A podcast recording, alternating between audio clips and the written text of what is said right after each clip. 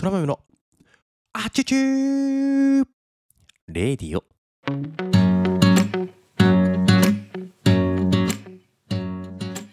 皆さんおはようございます。本日はにせんにじゅうにねんはくがつのようか木曜日、時刻はごぜんごじを過ぎたところでございます。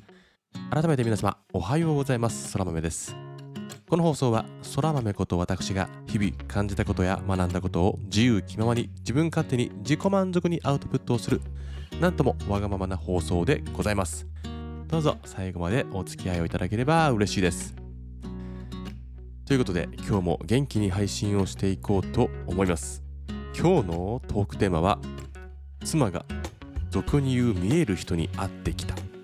というお話でございます。はい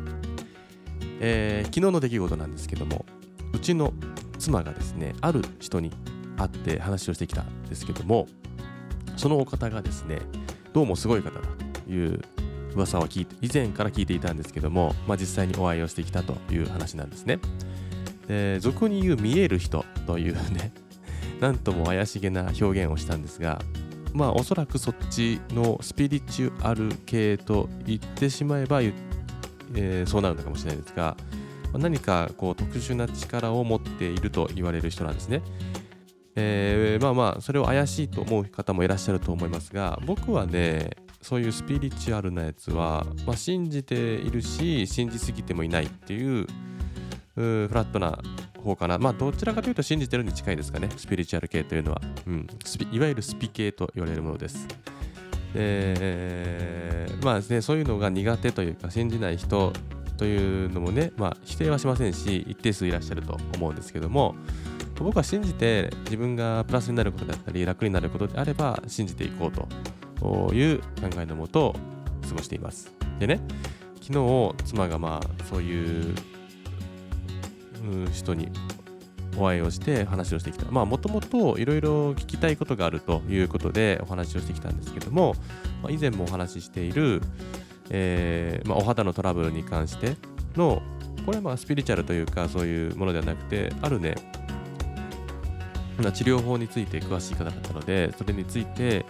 えー、確認してきたと。で、プラスアルファですね、その方は、えー、ただ家のですね、仮想っていうんですか、配置だとか、いわゆる風水的なものだとか、あとは、えー、なんだろうな、名前から見る、うん、運勢だとか、あと車のナンバーだとか、えー、ありとあらゆるものに対して知見が多くて、えー、アドバイスをくれるという方なんですね。で、妻が、まあ、その話をする予定はなかったらしいんですが、我が家のですね、えー、間取りというか、仮想を見ていただいたという話になりまして、えー、ラフスケッチというか手書きでね、タラタラタラと書いたものをその方に見せたら、とてもいい、えー、家の間取りだという評価をいただいたんですが、やっぱり改善しなければならないことがいっぱいあると、いっぱいというか、えー、一つ二つありますと、えー、皆さんも家の間取りというか、家を建てたことがあるだとか、家を建てることを検討している方はご存知かもしれませんけども、家の方角によって運勢があるんですけども、鬼門と言われる、鬼の門と書いて鬼門と、その対になる裏鬼門というですね、方角に関しては特に注意をしなければならないという、えーまあ、風水というか仮想について話があります。で、鬼門というのは中心から見た北東の方角ですね。で、裏鬼門というのは反対の南西の方角なんですけども、我が家はですね、その、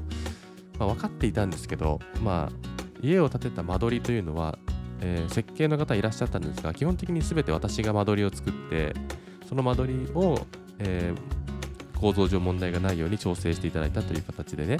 で、僕自身がその間取りを考えた時に、ここの鬼門に問題があるっていうのはちょっと知っていたんですけど、実は欠けがあるんですね、えー、少し欠けているんですよ。見事にしかもこう鬼門のところだけ欠けてしまっているんですね。えー、やっぱその賭けというのは、えー、よろしくないというのがある。プラスその欠けた部分がただ庭になっていて、あのー、今我が家はですね、そこがね、雑草がですね、ボボボボボボボなんですね。えー、もう一度言います。雑草がボボボボボボボだったんですね。えー、もう自由気ままにですね、のびのびと過ごしていただいた結果ですね、熱帯雨林なんじゃないかと、えー、分譲地の中のですね我が家だけがアマゾンアマゾネスになったんじゃないかというぐらいですね、えー、自由に育っていただきまして、あのー、やんちゃになっていたんですね。でその状況をもう妻が伝えたところ、まあ、その間取りというか家をね作り直すという鬼門の賭けを直すことは難しいけども、まず大前提きれいにしなさいという指示をいただいて、そこのね雑草をもうすぐにでもきれいにしなさいというね指示をいただいたらしいんですよ。プラスにかいのですね北東にあたる部屋、まあ将来の子供部屋なんですけども、ここがですねまた一番散らばってる部屋なんですよ。えー、まあまあまあ一応ね、まあ、こんな言い方したくないんだけど、うちの妻がね物置代わりにしちゃってですね、ありとあらゆるものをですねもう整理することもなくボンボンと詰め込んでですねいる部屋で、僕もねここは絶対に良くないなって分かっていて、その部屋もう開かずの間になってるんですけど、開けた瞬間ちょっと異質な空気感があるんですよ。なんかこもってるというか空気が重いみたいな、その感覚はずっと持っていて、これ良くないよなって思っていたんですが、まあそこをやっぱり指摘をされたという次第でした。なので、えーまあ、妻はね今よん女のね言ったらその肌の件だとかもいろいろあったり、まあ、授乳をしなければならないだとか、あまり長時間娘と離れることができない、かつ体力的にもね、えー、厳しいということもあって、それは草むしりアマゾネス誰が攻略するのといえば、まあ、私以外いないですね。で、まあ、そこで私もいろいろ考えたわけですよ。確かにそうだと、ここの雑草は良くない、しかも鬼門にあたるその北東か北東のこの場所のこの汚れはきっと家族や自分の人生において良くないことをもたらしている可能性が非常に高いなと、えーまあ指摘をいただいた上で再確認をしたわけですね。で現状ですね、まあ、仕事、ありがたいことに仕事がですね、まあ、うまいことさばけていないというか、さばけていないというよりはもう量がめちゃくちゃ多くて、少しの時間でも編集に当てる時間を作り出したいというね気持ちが前のめりにあったんですが、昨日の僕はですねその判断を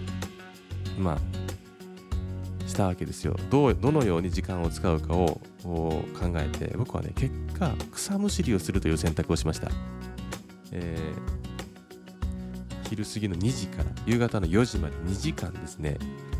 家の周りの草むしりに全集中したという判断をしたんですね。本当はね動画作成したかったんですよ、納品しなければならないから早くね。だけどだけどね先に草むしりをした方が結果的に自分にとってプラスになるという直感が働いたんですよね。遠回りだけど近道みたいな、きっとこれは遠回りだけど近道になる。しかもこのタイミングで妻がそういう人に会って話を聞いてその指示をいただいたのであれば、即日実行しなければならないという使命感にも駆り立てられてやったんですね。えー、まあにじかんですね、本当まあ長袖長ズボンを履いてですね、タオルを 顔, 顔にねぐるっと巻いてね汗だくになりながらやったんですけど、終わってみるとねまあまあ疲労感がすごいですけど、それ以上にやっぱりこう綺麗になったというね達成感とこう心のすっきり感というんですかを得ることができて、わかんないですよ、これもこそスピリチュアルかもしれませんけど、僕はね多分今ね運気が上がったんですよ。めちゃくちゃパワーアップみたいな感じでですねなったので、あとはにかいの北東の部屋を片付けるというですねミッションがあるんですが、本件に関しては、まあ、妻に任せようと思います。で妻に時間を与えるというか、僕が家のことであったり娘のことを、えー、見ていて妻に自由な時間を持ってもらえればそこの片付けができると思うので、えー、しなければならない仕事はもちろんあるんだけども、多分この北東の部屋の片付けも早めに実行した方がいいなっていう感覚なので、えー、ちょっとね仕事をする時間を犠牲にしつつやってみようかなと。まあ犠牲にするって言ってもね、その分カバーするためにこうやって早起きをしてこの時間をね使ってやろうかなと思ってるんですけど、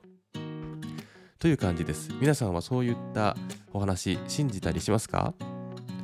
まあ信じるも信じないもあなた次第ですという言葉がよくありますけど、本当にその通りだと思っていて、僕も ひゃくにじゅっパーセント 鵜呑みにはしていないんですけど、ただしさっきも冒頭申し上げた通り、信じて信じた方が自分にとってメリットがあること、心が楽になったり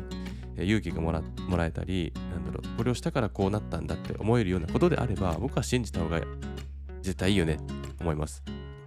別に信じることも信じないことも自由だし、信じたことによって何かね、悪いことが起きることもほぼないでしょう。いいことであれば信じた方が僕は絶対いいと思うから、えー、信じています。はい、っていう感じかな。気づけばじゅっぷん過ぎていましたが、